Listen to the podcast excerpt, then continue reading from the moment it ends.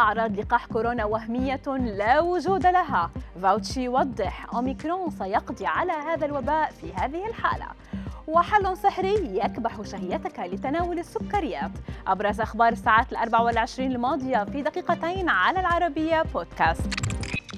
أكثر من ثلثي الآثار الجانبية الشائعة التي يبلغ عنها الأشخاص بعد تلقي لقاحات كورونا هي وهمية ولا وجود لها.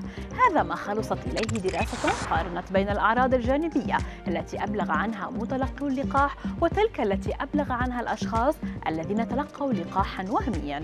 ووجد الفريق التابع لجامعة هارفارد أن 76% من جميع الأعراض الجانبية الشائعة المبلغ عنها بعد الجرعة الأولى وما يقرب من 52% مبلغ عنها بعد الجرعة الثانية غير حقيقية ولا تنتج عن مكونات اللحاق اللقاح حيث أن الأشخاص الذين تلقوا لقاحا وهميا أبلغوا عن كثير من الأعراض الجانبية التي ذكرها متلقي اللقاح الحقيقي. قال كبير خبراء الأمراض المعدية في الولايات المتحدة أنتوني فاوتشي أن أوميكرون قد يمثل نهاية لمرحلة وباء كورونا. ولكن هذا سيحدث فقط في حال عدم ظهور متحور آخر قادر على التهرب من الاستجابة المناعية.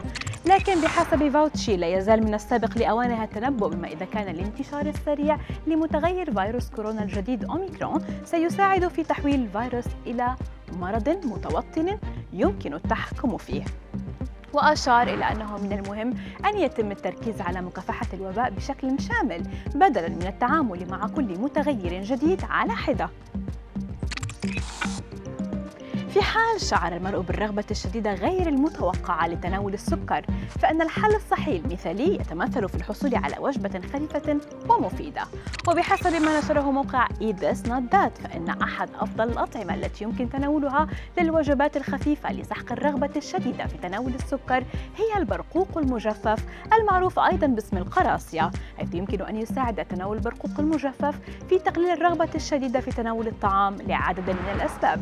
من بينها أنها تمنح المذاق الحلو بدون إضافة سكر للتحلية وتؤدي إلى إخماد الشعور بالجوع.